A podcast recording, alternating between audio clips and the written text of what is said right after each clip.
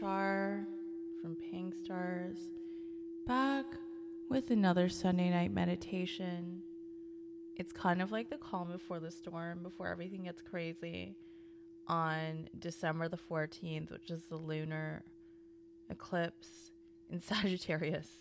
I'm kind of already really pre tired talking about it because I'm recovering from the Gemini lunar eclipse nothing really happened for me. Like I'm actually having a great time and I'm loving it. I love chaos and I thrive in uncertain situations. I do great, but that's not for everybody. But you know, I've got the crystal singing bowl. I hope I'm just going to invite you to find your relaxing place, your restful place, to lie back, to rest the whole body nice and heavy, relaxed and soft, softening the face, relaxing the upper back, letting the throat soften, maybe softening or closing your eyes, tuning into your breathing, allowing long inhales and heavy audible exhales. using breath, opening the mouth, curling the tongue out, dropping the jaw. Loosen the lower muscles of the mouth, the jaw. Expelling stale air out of the bottom of the lungs. And really allowing the back body to be heavy, allowing gravity to wash like a wave over you. Almost like a weighted blanket on top of you if you are lying back. And just relaxing, resting, allowing the sound waves to move through you and to clear your energy, clear the physical, energetic, and emotional bodies.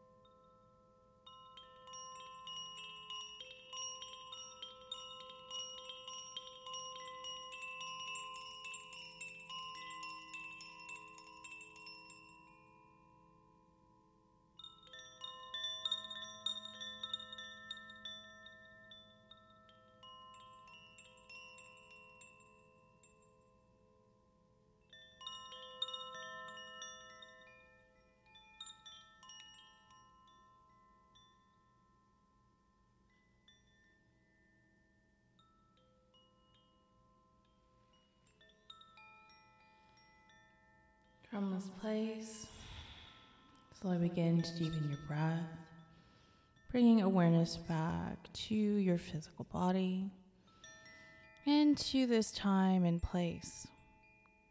Perhaps introducing movement into extremities. Maybe rolling the head or the neck left and right wherever you are, if that feels okay. Fingers and toes awaken, the wrists and the ankles.